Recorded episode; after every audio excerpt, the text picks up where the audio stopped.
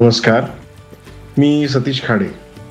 आपल्यासाठी घेऊन आला आहे निसर्गातील काही खास गमती आणि किस्से निसर्गाची नवलाई या पॉडकास्टच्या माध्यमातून.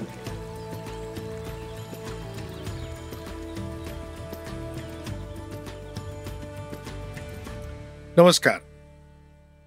आता आपण ऐकणार आहोत मधमाशांविषयी आणि मधाविषयी काही इंटरेस्टिंग गोष्टी. तुम्हाला माहिती आहे का? जगातला सगळ्यात नैसर्गिक असणारा आणि सर्वात जास्त टिकाऊ पदार्थ कोणता आहे? मध आहे.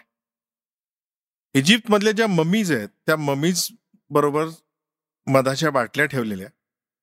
त्या बाटलीत सापडलेला मध अडीच हजार वर्षानंतर जसेच्या तसा सापडला म्हणजे कमीत कमी अडीच हजार वर्ष मध नक्की टिकतो. पुढचं अजून माहीत नाही. अडीच हजार वर्ष तर मध जसेच्या तसं कुठल्याही प्रकारची त्याची प्रॉपर्टी चेंज झालेली नाही. तुम्हाला माहिती आहे का? एक किलो मध गोळा करण्यासाठी मधमाशांना चाळीस लाख फुलांना भेट द्यावी लागते. चाळीस लाख फुलांमधनं ज्यावेळी थेंब थेंब किंवा थेंबाचा काही शतांश भाग गोळा केला जातो तेव्हा एक किलो मध तयार होतो. एक मधमाशी दिवसाला सात हजार फुलांवर बसून मध गोळा करते.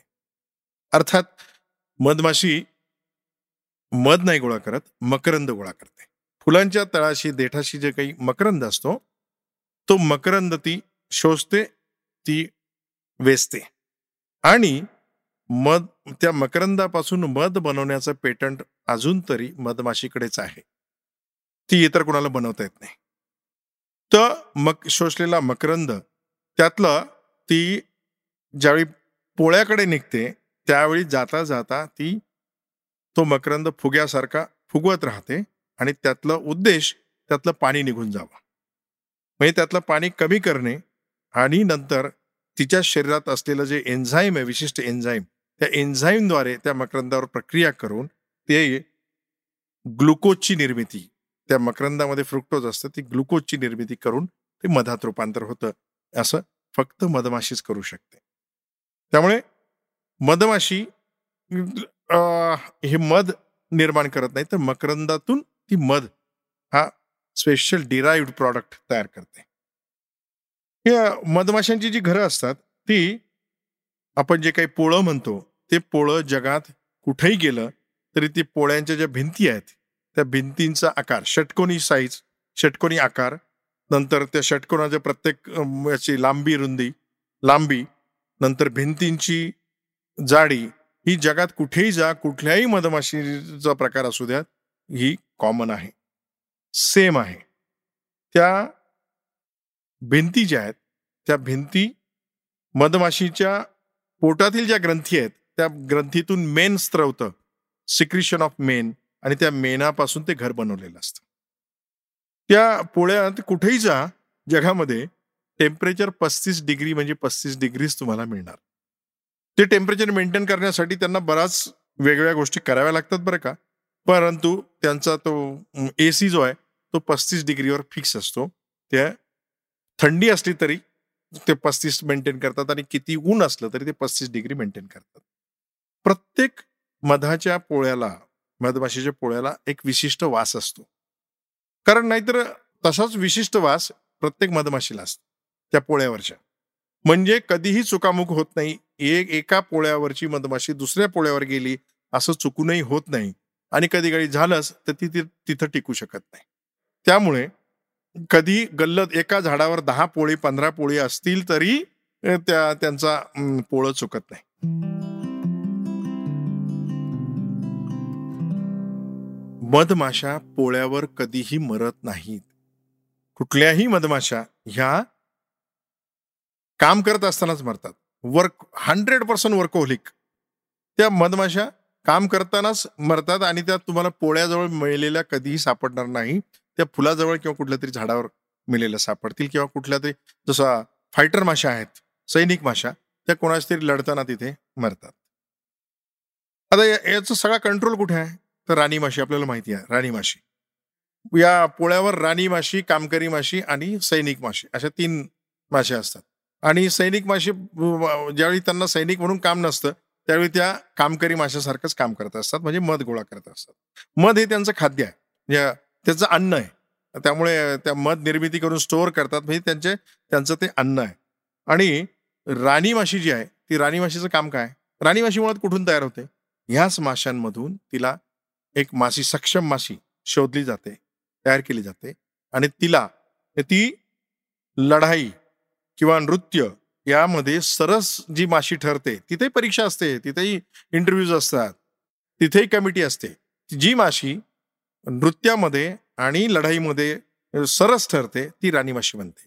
मग त्या राणी माशीला विशिष्ट खाद्य दिलं जातं. त्या खाद्याला रॉयल जेली असं म्हटलं जातं. हे मकरंदापासून बनवलेलंच असतं पण ते त्याचे न्यूट्रिशन किंवा न्यूट्रिशियस व्हॅल्यू इतकी हाय असते की त्याला रॉयल जेली असं म्हटलं जातं. आणि ती फक्त राणी माशीलाच मिळते. या राणी माशीचं आयुष्य दोन वर्षांचं असतं. राणी माशी हवेत उडते आणि तिच्यामागे नर उडतात. ती त्या उडताना किंवा उडत असताना उत्तम नराची निवड करते. ती निवड सुद्धा राणीच्या हातात आहे. ती निरीक्षण करून उत्तम नराची निवड करते. आणि हवेतच समागम होतो. राणी माशीचा आणि त्या उत्तम नराचा हवेत समागम होतो. नर त्याची स्पर्म बॅग पूर्णपणे राणी माशीच्या ओहरीमध्ये मोकळी करतो आणि हे गर्भाशयात मोकळी करतो आणि एवढं सगळं झाल्यावर नर समागमानंतर मरतो. राणी माशी या एका समागमावर पुढे दोन वर्ष सतत रोज अंडी घालत असते. रोज ती सरासरी पाचशे अंडी घालते. आणि एखादं अंड सदोष म्हणजे असेल तर ते जागेवरच बाद केलं जातं. तर राणी माशीचं काम अंडी घालणं आणि पोळ्यामध्ये जास्तीत जास्त संख्या वाढवणं. दोन वर्षानंतर राणी माशी जर कमकुवत झाली की तिची हकालपट्टी केली जाते. राणी माशीशिवाय पोळं चालू शकत नाही. विदाऊट राणी माशी काहीच तिथे ऍक्टिव्हिटी होऊ शकत नाही किंवा कंट्रोल सगळा तिथे हवा असतो. आता याच्यावर संशोधन आहे की राणी माशी इतरांना गुलाम ठेवते की सगळ्या माश्या मिळून राणी माशीला ताब्यात ठेवतात. याच्यावर आता संशोधन चालू आहे. पण राणी माशी शिवाय पोळं असूच शकत नाही. तर राणी माशी कमकुवत झाली तिची हकालपट्टी होते आणि मग दुसऱ्या राणी माशीचा शोध घेतला जातो. मगाशी सांगितलेल्या प्रक्रियेप्रमाणे तो शोध घेतला जातो. मग ती नाही मिळाली तर कामकरी माशीतला एकेला रॉयल जेली देऊन अंडी देण्यास सक्षम करण्याचा प्रयत्न केला जातो. आणि हेही नाही झालं तर त्या पोळ्याचा मृत्यू होतो. या कुठे ऍडजस्ट झाल्या दुसरीकडे असं होत नाही त्या पोळ्याचाच मृत्यू होतो.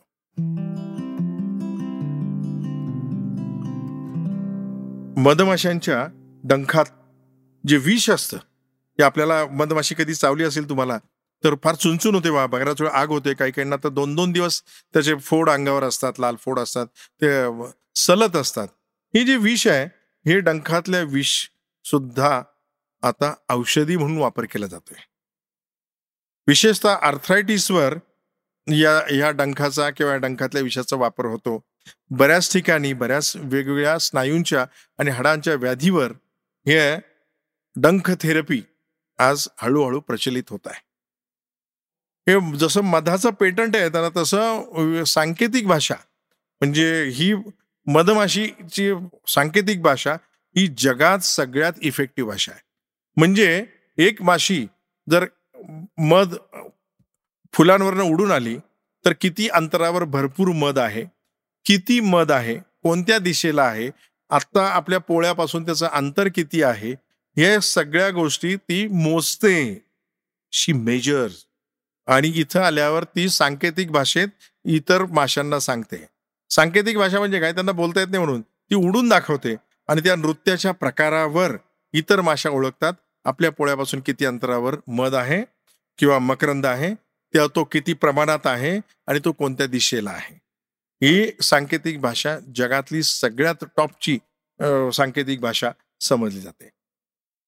मधमाशांचं पोळं कधी अस्वच्छ नसतं. मधमाशांच्या पोळ्यामध्ये काय काय असतं? मध असतो. मग त्यांनी घातलेली अंडी असतात त्या अंड्यातनं बाहेर पडलेल्या लार्व्हा म्हणजे आळ्या असतात. परंतु कधी आळ्या मुळे खराब झालेलं पोळं किंवा अंड्यांमुळे खराब झालेलं पोळं तुम्हाला कधीही सापडणार नाही. मधमाशीचं पोळं नेहमी स्वच्छ आणि स्वच्छच असतं. त्यामुळे पोळ्यामध्ये मध मधामध्ये कधी तुम्हाला इतर इन्ग्रेडियंट किंवा पोल्युटेड किंवा खराब झालेलं नासकं असं कधीही सापडणार नाही. आणि मगाशी सांगितल्याप्रमाणे मधमाशांचा मृत्यू कधीही पोळ्यावर होत नाही तो दूरवर काम करतानाच होतो. हा एक अतिशय मोठा आदर्श सहकाराचा म्हणजे टीमवर्क म्हणजे काय? एकमेकाला समजून घेत आणि कामाची विभागणी करत कसं काम करायचं? याचं जगातलं सृष्टीला आदर्श उदाहरण म्हणजे मधमाशा आहेत. आणि या मधमाशीचा एवढ्या सगळ्या हुशार मधमाशीचा मेंदू केवढा असतो माहितीये? मोहरी एवढा किंवा मोहरीपेक्षाही छोटा मेंदू या मधमाशीत असतो आणि तो मेंदू या सगळ्या गोष्टी घडवतो.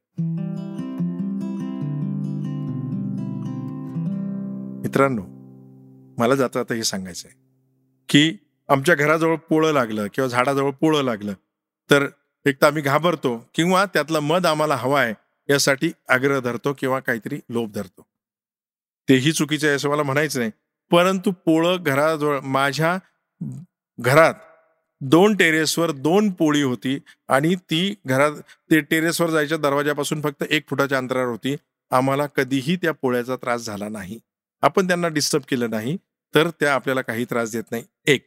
त्यामुळे पोळं असेल तर त्याला घाबरून जाऊ नका. तुम्हाला अगदीच त्याच्यापासून इनकन्व्हिनियन्स होत असेल तर पोळं पेस्ट कंट्रोलने कधीच काढू नका. पोळं आहे तसे तसं काढण्याची यंत्रणा आणि तंत्र तंत्र आपल्या काही मित्रांनी विकसित केले आहे. त्यासाठीच्या एक दोन ऑर्गनायझेशन्स पुणे मुंबईमध्ये काम करतात. त्यांचे फोन नंबर आपल्याला गुगलवर मिळू शकतील. ते ते तुम्ही फोन करा. एक पोळं एका ठिकाणाहून आणि तुम्हाला एका ठिकाणाहून तुम्हाला हवं असलेल्या ठिकाणी जर न्यायचं असेल तर त्याची सुद्धा सोय होते. एखादं पोळं कुठे असेल आणि तुमच्या घरात तुम्हाला पोळं बसवायचं असेल तर ती सुद्धा सोय करता येते. त्यांना तिथे तुमच्या घराजवळ तुमच्या बंगल्याजवळ तुमच्या झाडाला फ्लॅटजवळ टेरेसवर हे पोळं बसवता येतं. तुम्हाला टेरेसवर घरात शेतात मधमाशा पाळता येतात हे ही माहिती जुनी झाली परंतु तरी सुद्धा हे आपल्याला करता येणं शक्य आहे आणि अशा प्रकारे मध मिळवणं आपल्याला शक्य आहे आणि याचं ट्रेनिंग याचं प्रशिक्षण महाबळेश्वर तळेगाव या ठिकाणी मिळतं. त्यामुळे पोळ्याला घाबरून जाऊ नका ते काढण्यासाठी पेस्ट कंट्रोलचा वापर अजिबात करू नका आणि मध मिळवण्यासाठी इतर मधमाशांना मारू नका.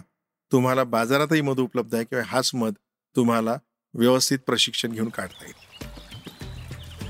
इति मधमाशी पुराण धन्यवाद.